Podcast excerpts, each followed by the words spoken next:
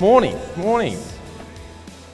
It's actually um, really good, really good to see faces in front of us again. Um, there's a few people who've walked in since we first started, so welcome, welcome to those people. Um, welcome to Refresh. Uh, hope you hope you have a really, really great day here with us.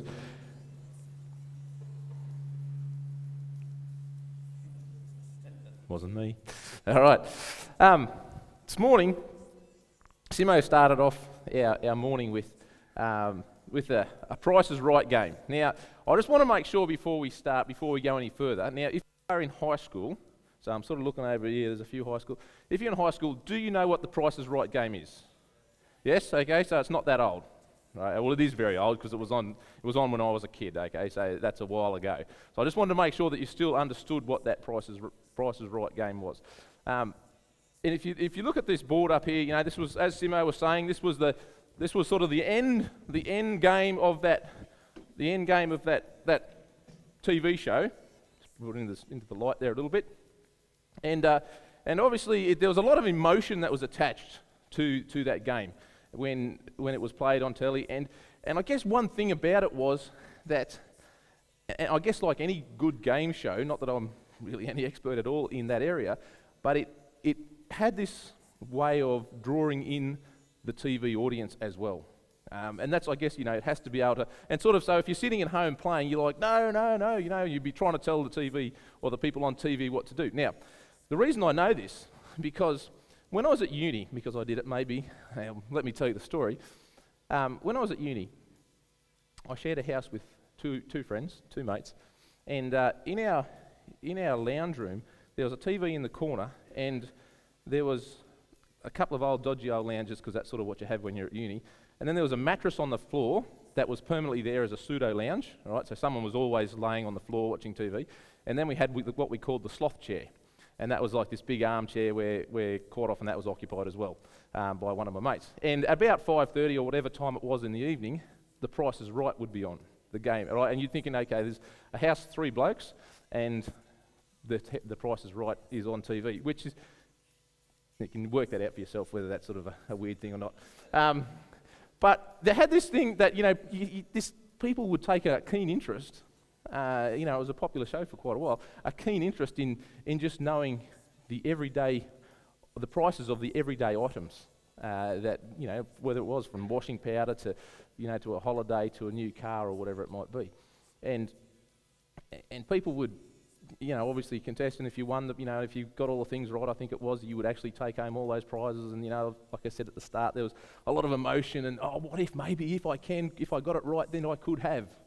And there's all this, I want stuff going on, right? You know, like if I get it right, like, and then obviously the disappointment that came with, you know, with failure of like, oh, one was around the wrong way or, or whatever it might be. And it's like, oh, man, you know, we're so close to having, you know, a new car and a holiday and all these things we could have ever dreamed of, um, including the washing powder and the hairdryer or whatever it was. You know, like, like you know, and, and, and people played along. And people at home played along. And it was, and it was like I said, it was a popular TV show for, for quite a while. Um, the noise of this world, and we've been going through this series on noise, the noise of this world destroys knowing and growing. Noise destroys knowing and growing. Noise of this world destroys and the knowing and the growing of our relationship with Jesus Christ.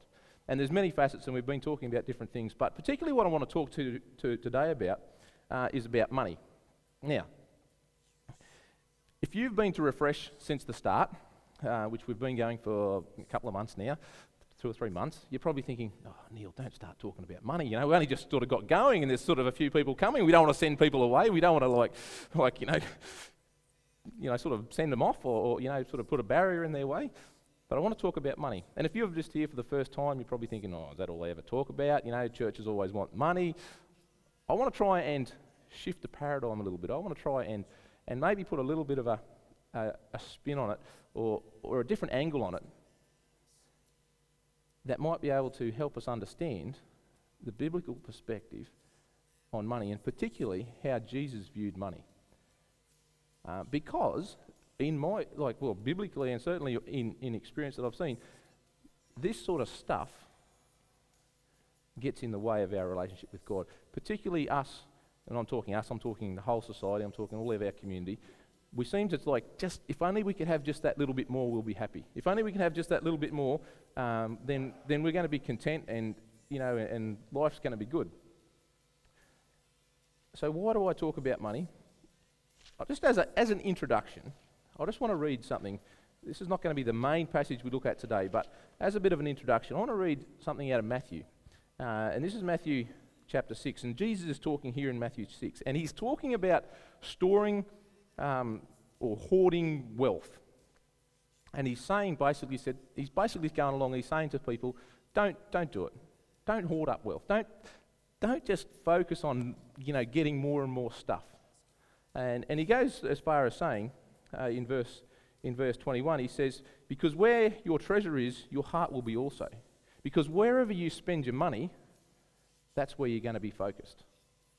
And if your focus is about, if your, the major focus in your life is about how do I get that little bit extra, and you, and you sort of think, well, if I, if I you know, had a, just a, a, a newer car, or if you had a, a, bigger house, or you had a car, if you're a student, or if you had, um, you know, like, oh, then, then it'd be all right, then, it, then I'd be happy. And he says, if you start, if, you con- if your life is concentrated around getting stuff, he said, That's where your heart's going to be also. And he said, Don't want that. We don't want your heart to be following after wealth. And he goes on to say in that same passage, in verse 24, a little bit later, he actually says, He says, No one can serve two masters. Either you'll hate one and love the other, or be devoted to one and despise the other. And he says, You need to make a choice. No one can serve two masters. Then he goes on, this is an interesting line. And once we'll, we'll read this and then we'll move on a little bit. But he says, You cannot serve both God and God and what? You'd think maybe you can't serve God and the devil, you can't serve God and, you know, some sport or what. He said, No, no, you can't serve God and money. Because here, Jesus knew that the biggest obstacle, or certainly one of the biggest obstacles in our way that separates us from God, is actually money. So when we're talking about noise, and this is where I'm going with all this, when, I'm talking, when we're talking about noise interfering with our relationship with God, the noise of, oh, I want more, I want more, is really a spiritual issue. Because if God wants our heart, and if probably the biggest obstacle in getting there is chasing after stuff, then it's a spiritual issue. It's, a, it's an obstacle that gets in the way of our relationship with Jesus Christ. Stuff. So, I'm not here to tell you, I'm not here asking, you know, for an extra donation at the door or something today. You know, I'm not going to say empty your wallets out or I'm not asking you for money today. That's not why we're talking, all right? So you can sort of relax a little bit. You know, you don't have to leave just before I do the final call or something like that, you know. all right, you can just stay. It's okay. I'm not going to ask you for money. But what I do want to look at is how the noise of stuff gets in the way of our relationship with Jesus Christ and what we can do about that. All right, so to start with, uh, what I thought we'd do is, is look for, um, or do a little bit of a reality check about how, how noise uh, may impact um, your life.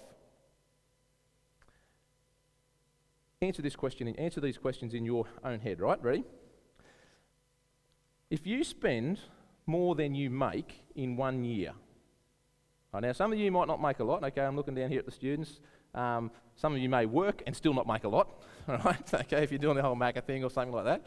Okay, others. Okay, so you might think, well, I don't earn as much as others and, and all that sort of stuff. I'm still a student, or I don't have a job at all. Okay, but so you just just stay with me. And then there's obviously other people in this room that do earn do earn wages. But if you spend more money in a year than you make, you could be pretty certain that there's a noise problem in your life. Okay, you're pretty certain that you're chasing after stuff that you don't really have the means to acquire.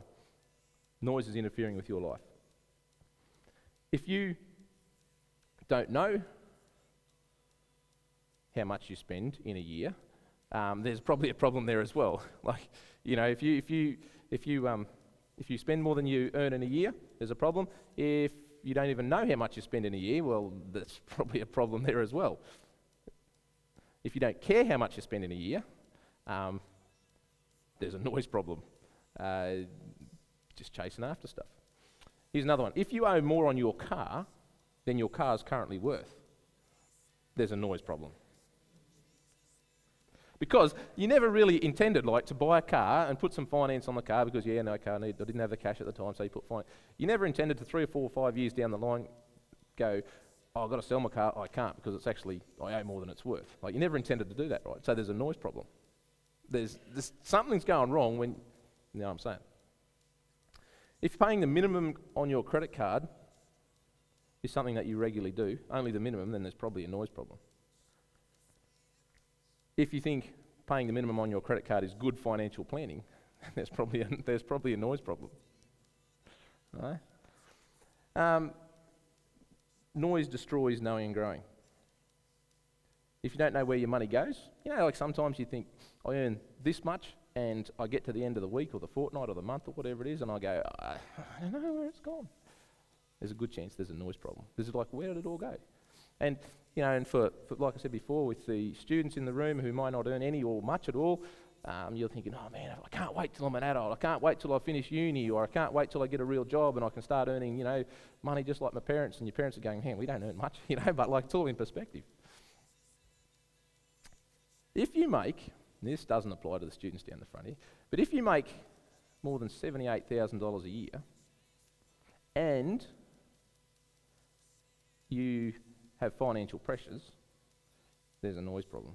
And hang on a minute, you might go, oh, hang on, Neil, hang on, this is getting a bit close to the bone here. I'll tell you why 78. $78,000 the average, average wage for an Australian. $78,000 Australian puts you in the top 1% of the richest people in this world. If you earn more than that, then you could fairly safely say there's a good chance there's a noise problem because you are one of the wealthiest people in this, on this planet, by far, which makes you powerful because you have wealth. Uh, you might go, hang on a minute, you know, whoa, whoa, whoa, you know, like, what's that? It's true. That's how it is. 78,000 average wage of Australian, probably like more like in the top 0.3 of the world, richest people. Wow. And if you still have financial pressures after that, then maybe maybe there's a problem there with the noise that's going on around us. Um, it's interesting to think where these pressures come from. You know, you're thinking because, like, there's no doubt at all. I actually worked with a, I had a mate, a good friend, who uh, who worked had a work colleague, and he earned in the vicinity of say 300 was two to three hundred thousand dollars a year. Now, to me, that's just like, whoa, oh, mate, you're kidding. Um, that's a lot of money, and you know, if I had that much money, I'd, I'd give it all. I'd give half it away. I don't need all that much money. But this, this work colleague of my friend, he, um, he'd come to him at the end of the week and say, oh, can you lend me a hundred bucks till next pay? And you're thinking, Yeah, can you do that? Like, like, who does that? Like, you know, where does that come from? But his lifestyle adjusted to his income. Or really, probably more so to the point that his, his lifestyle pushed his income. Like he kept looking for a better lifestyle and his income couldn't keep up no matter how, how, how much he earned. And the same way as we look at that, then often there would be people in this, in this world. In fact, I went to a, um, a World Vision uh, called a Global Leadership Con- uh, Convention this week. Um, took some high school kids along and um, learn about what their World Vision's up to and the different things and different, different projects and, and a little bit about you know, third world countries and all this sort of stuff. And, and, and to see the reaction of, of, of the kids who realise that even a job at Macca's a few hours a week probably earns them more money than an, than an adult would in a, in a whole year um, in a place like a Rwanda or a, you know, a third world country. Um, the fact is that, that we are so extremely wealthy, but yet the financial pressures keep just seem to hit us. And like I said before, the reason we're talking about this, it's not because I'm trying to give, not because I'm a finance guru and I'm telling you how to get out of trouble or I'm trying to, you know, set you free from all your from all your financial woes, no matter how much you earn. And I sound like some you know, like some pyramid salesman or something like that, or some, you know, some shonky finance advisor who's about to take all your superannuation. But it's because it's a spiritual issue. Because where your heart is, uh, sorry, where your treasure is, that's where your heart's going to be. And God wants, God wants our heart. If you, um, if you're making financial decisions that you don't want your spouse to find out about, then you're uh, probably probably got a noise problem. Uh, it's interesting, you know, like where when we um, when we sit down and when we start thinking about where does all our money go, uh, often I guess in some ways um, we're asking the wrong question. Often we ask the question of how do I get more? How can I get more? How can, how can my job or how can my, you know, my career, how can I sort of leverage whatever it is to actually get a little bit more so I can have a, so I can just sort of get those extra things, so I can get those, you know, the bigger car. Like, here's a classic example. If you're a student, so back, back, or put yourself back in the day if you, you know, if you're, if you're grey hair like me or something, or, you know, you guys down the front here. Think of the first time when you first got an iPod or something like that, right? You know, but it might have been, you know, for some of us, might have been, you know, a couple of days ago, it might have been months, years, whatever. Imagine you first got your first iPod and you're like, maybe for Christmas or something like that, and your mum bought it, and you've gone, awesome. You know, I've got, I've got this like shiny new electronic device, and I can load like at least, you know, back in the day, you could load like maybe 50 songs on it, and you're excited about that. Um, and, you, and, you, and you're really excited. And you had it for a while, and it was good. And then after a while, you, you looked around, and all your friends had mobile phones. And so you thought, oh, man, I want a mobile phone. You know, and I could put my, put my uh, music on that as well, and I could ditch the old iPod, and I could have my phone, and that would be exciting. And so you started thinking about, right, what's next? And so eventually you, you got your own phone. And I don't know, I don't know where you stop and start with all of this, you know, the people are sitting here this morning, but, but eventually, and then you think, well, I've got a phone, and, and the next thing you start thinking, oh, maybe a car. If I had my own car, you know, then I could get mobile, and instead of just ringing people, I could actually go and see them face to face, and you know, all that sort of stuff. And so you get this dodgy old car, this beat up old thing, you know, and um, but you're excited because you had your own car. But then you look around and everyone else has got better cars, and a few years later, and, and you think, oh, I need to update this car. There's nothing, I mean, the old one still works, but you know, there's a few things going wrong with it, and you sort of justify it, and I need a new car. And so you go and buy a new car. And then you think, well, I need a, you know, you need a house, and you need a, and you need a, and it just keeps going up and up and up. And as you earn more, you need more. Well, you think you need more. You know what I'm saying? Because that's where your heart is. You keep, you keep, your heart keeps just wanting that little. I mean, it's not, not. I'm not here telling you that if you earn money or if you're rich, you, you know, you, you're in, you got problems with God. Not, not at all. But it's connected. That, that issue of chasing finances or chasing stuff and God is connected. It's, you can't separate it. And God, and God knew that. Jesus knew that when He said, where you put your, where you put your money, that's where your heart's going to follow. All right. I want to go to um, I want to go to a passage in Luke. If you got your Bible, Luke chapter 12. And this is a parable about, oh, it's often referred to as the, um, the rich fool. And before we start reading this, this passage, I want to ask the question instead of, instead of asking ourselves, why don't I have more? Why don't I have as much as? Or why can't I get as? Or why can't I have what they have? Or why can't I drive what they drive? Instead of asking ourselves the question, why can't I get more?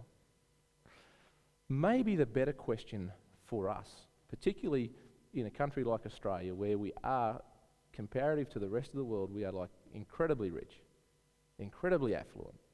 We have so much stuff wonder if we could ask ourselves a question. Instead of why don't I have more, maybe we could ask ourselves a question why do I have so much? Now, right now, you might be thinking, oh man, I'm only a student, I don't have much at all, right? Or you might be, you know, you might just be average wage earner and you think, mate, there's plenty of people out there that have way more than I do.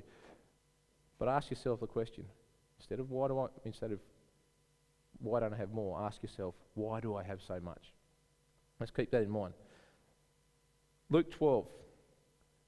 Jesus is, um, Jesus is talking to a crowd, and someone pipes up from the crowd, and, and he says this Luke 12, verse 13.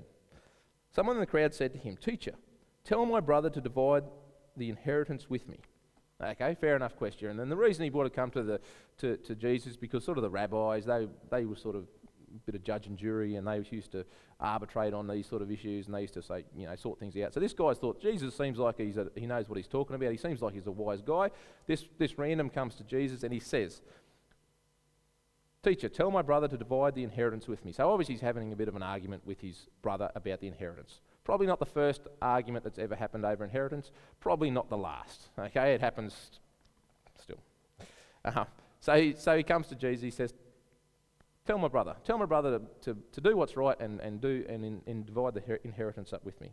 And Jesus replied, verse 14, Men, who appointed me judge or arbitrator between you?" Then he said to them.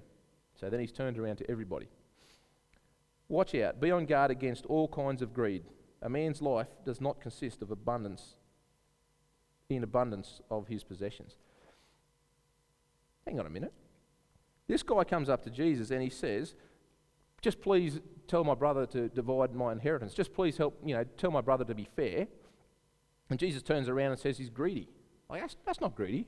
Like, that's just fair, right? Like, how does he get greed out of that question? And Jesus turns around and says, Be on guard against all kinds of greed. A man's life does not consist in the abundance of his possessions. In other words, he says a man's life is not defined by what he has. And Jesus turns this, this, this guy, he's just like, whoa, hang on a minute. like, I'm not, I'm not here to be greedy. I just want what's, you know, what's mine. I just want what's fair here. And Jesus turns around and, and basically says, greed. Where did that come from? And then he goes on. And then he told him a parable he says, uh, the ground of a certain rich man produced a good crop. Okay, so point here, the ground of a certain rich man. Okay, so he's already got enough. Okay, he's already he's already rich. He's already got extra. If he's if he's rich, it means he's already got an abundance of stuff. So he's, he, so the ground of a rich man produced a good crop, and he thought to himself, "What shall I do? I have no place to store my crops." He's got a problem. So he's already rich, and he's just had a good. He's had a bumper crop. He's had the right rains at the right time, and he's done all the right things and he's got a good crop. And he's going, What shall I do? I have no place to store my crops. He's like, Man, all my, all my barns are full. He goes on. Then he said, This is what I'll do I'll tear down my barns and build bigger ones. And there I will store all my grain and my goods. And I'll say to myself, You have plenty of good things laid up for many years. Take life easy, eat, drink, and be merry. So he says, All right. So this poor bloke has a bit of a problem. You know, he's already rich, he's already got more than he needs but he's got an issue. So poor bloke, you know, heart goes out to him, all that sort of stuff. He's got a he's got an issue. So he says, all right, this is what I'll do. I'll pull down the old barns, I'll pull down my old sheds, and I'll fill them up. I'll build new uh, new and bigger ones, and I'll put all the crop in there, and I'll fill up my new sheds and my new barns. And he said, then I'll then I'll have enough. That I'll have enough for the future. It's security. It's it's um, you know, it's good for my family. In fact, if he was alive, now this is a parable, it's a made up story that Jesus was just talking about. But if he was alive today, if this was a certain person that was alive today, you'd sort of think, well, that's a wise thing to do, right?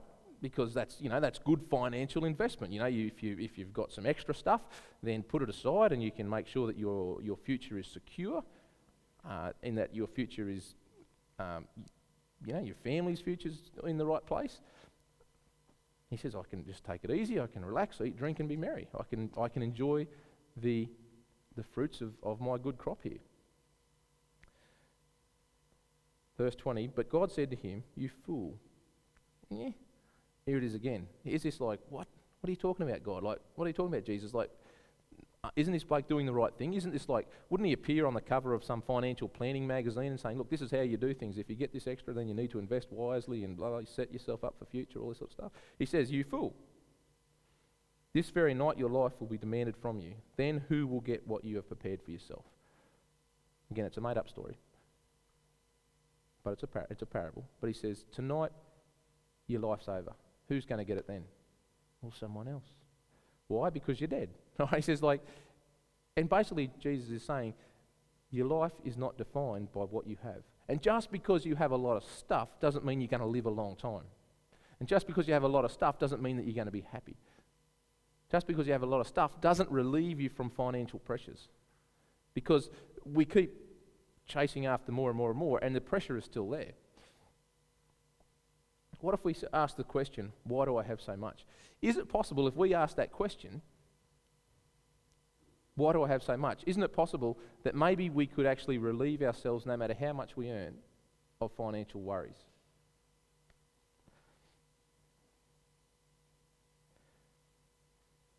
Verse 21 This is how it will be with anyone who stores up things for himself, but is not rich towards God. Why do I have so much? Why has God given me extra? Why,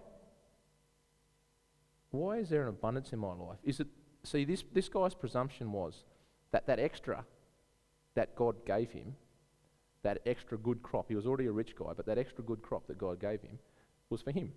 He thought, right, beauty, I've got extra, I'll put it away in a shed, and it'll be good for the years to come. But Jesus turned that around and turned that on its head, and he said, This is how it will be with, any, with anyone who stores up things for himself, but is not rich towards God. This guy wasn't living for God. This guy was thinking about himself. This guy was thinking, why do I have so much? Well, it's all for me. That was his presumption. But, he's, but, but Jesus is saying, no, you know what? It's actually why, uh, extra stuff has been given to help God out. As we, as we think about our, what we do, as we think about the, the finances that we have, um, the things that are laid in our possession, what if, what if we presumed that the extra stuff that we have now, no matter how much you earn or don't earn, or you know you think, oh, I don't earn, I don't, don't earn much at all, no, how much we do earn or we don't earn, what if that extra stuff that we have that we don't really need, what if we presumed it wasn't for us at all, but in fact it was for God?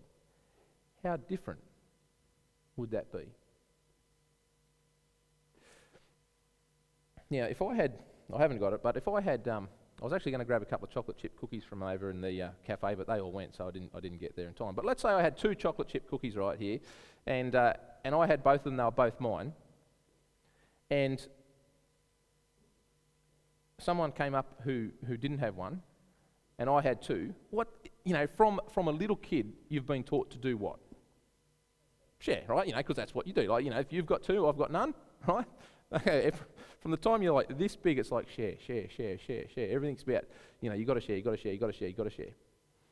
As little kids, that's what happens. I mean, you know, and if they don't share, it's like they get into trouble. Like, you know, it's a very important principle that we like to live by. You got to share your toys, you got to share your stuff. If someone's got, you know, if you've got more and they've got less, you share. That's a good principle to live by. But then as we grow up and we become adults, it's sort of, I don't know, in all honesty, it, it seems to like become more and more about me. And if we really were honest with ourselves, how much of our wealth do we share? Like, really? A little bit? A lot? None? I don't know. you know. Maybe there's different people in this room that, you know, that's all right. But ask yourself the question how much do we really share? Because if we keep, if, it, if we presume, if we take the presumption of this same bloke in this Bible, in this parable that we just read about, where he presumed that everything that he had was for himself. That the abundance, that when he got more, that meant that more was for him. But here, Jesus was pretty clear. He said that, um, you know, it's all going to go pear shaped if you store up things for yourself but are not, rich, not rich towards God. And, and if I had two chocolate chip cookies and I had someone come up and, you know, I said, well, you don't have any, but look, I'd love to get you one. I'll pray for you, and you know what I'm saying. Like, but I might want one this afternoon. Um, you know, like I like I'm, I don't want one now, but maybe I need one later. Like, you know, go and work hard. You know, and, and God will reward you. Like, you know what I'm saying. Like, it's just it just seems wrong not to share. But yet, in our own personal finances, because no one really knows how much we, you know, like we like to keep that pretty close to our chest. Then we then we like to say, you know, like, this is mine. I don't.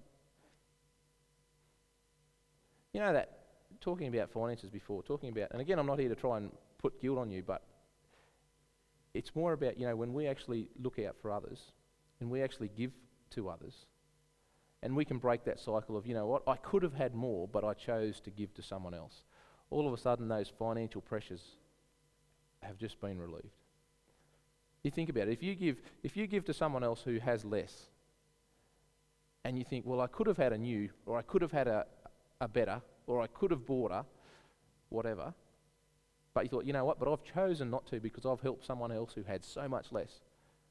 All of a sudden it's like, you've just been freed. You really have been freed. Now, I don't know if that makes sense. Maybe you're thinking, no way, man, I need more. I don't know. But chasing after the next thing, sort of, you, your income tries to chase your lifestyle. And you're sort of not content until you think you got the next thing. And ultimately, if you're doing that, as Jesus says, if you're doing that, that's where your heart is. And it's not like it's not. I'm not sitting here saying that we want something from you. You know, like I said, we're not asking you for money today. That's not the reason why we talk. We don't want something from you, but we do want something for you. I'd love for people to be able to walk away from here thinking that there's, a, there's an alternate to the financial pressures that often we find ourselves in. And sometimes we, we find ourselves in places where, where we just get overwhelmed with, with debt because we sort of spend everything that we make and then we borrow more to get to where we, need, we think we need to be. I'm not saying borrowing anything's so bad or anything like that either, but I'm just saying sometimes it can get on top of us. And we're just like, you just keep trying to get the next thing. People around us have it, so why can't I? But what if, what if we could relieve every single person, no matter how much you earned, of financial stress? That'd be awesome. What if you could be content with what you had, no matter how much you had? And by giving that extra, by sort of asking that question, why have I got so much? Turns, turns the whole scenario around. It's like, what am I going to do with that extra that I have? What am I, who can I help? How can I help someone else who has much, much less by just giving a portion of what I have? And all of a sudden, it's like, well, you know what? I've chosen to live. I've, I've notched my lifestyle back a couple of pegs, and I've chosen to live like this. And I no longer chase after. I want you to imagine that, um, that I had a, had a magic pill, you know, a magic tablet and a glass of water. And this magic pill was pill that once you took this, you were completely content. You didn't want anything ever again. Sure, you have stuff to live by, you have food and all that sort of stuff, but you didn't have, you know, you, there was no like chasing after other stuff. You know, if someone had a nice car, you go, nice car, but I don't care. Or someone had a better phone, you know, the next iPhone or something, you go, oh, nice phone, but, you know, I'm happy with my 3S or whatever it is, 3GS or whatever, you know, like years and years ago. See, it's, it's, it's hypothetical. Okay, right. Stay with me. Imagine that. Imagine that. Imagine that, you know, you didn't care. Someone, you know, you had old daggy clothes. I mean, not saying you weren't, look, but, you know, like someone walked in with the latest fashion. He's like, oh, yeah, fair enough, but I'm happy with the old jeans. Or I don't know, whatever it might be. Imagine if you could take a pill and no longer, never ever again, did you ever wish to be, to be chasing after the lifestyle that you could never have. Imagine how, how relaxing that would be. Imagine how, like, freeing that would feel. Imagine if I could hand out a, a, magic pill that would do that. And if you're sitting beside your spouse, you're probably going, Yeah, come on, honey, you go and have it, you know, like whatever it might be.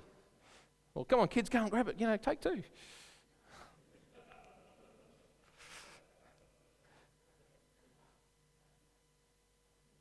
no matter what your no matter what your income is, by saying to God, What why have you given me so much? How can I help someone else? all of a sudden it takes the pressure off life. And like I said before, God, it's not that we want something from you, it's what we want something for you. God wants your heart. God wants you to live a life free of that stuff. He doesn't want. I don't want you to be thinking about all that. He's saying, I don't want you to be thinking about all that stuff. I don't want you to be putting all your time and effort and, and, and, and thoughts into that. I just want you to be completely free. I want you to be in a relationship with me. I want you to be thinking about, you know, our relationship, me and you. That's the primary thing. I just want you to imagine what that might be like. And I don't know what the first step is for you if that's if you're thinking, oh, you know what, maybe I'd like to take you up on that, Neil. I don't know what the first step is for you. Maybe it's thinking, you know what, I maybe I realise for the first time that I'm in the top one percent of the world's wealth. You know, 85 people in this world own more than half the world's population. The top 85%, eight, not 85, the top 85 people in this world own more than half the world's population, over oh, half wealth, over the world, half the world's wealth. I say that right. Spit that out. That's you. Like, what is that? Just because we're born in Australia, you know, we can earn average average wage seventy-eight thousand dollars a year. If you live in, you know, Indonesia, you're earning sixty cents an hour, or if you live in Rwanda, you're, you know, earning eleven bucks a week or something like that. If you if you if you can get a job.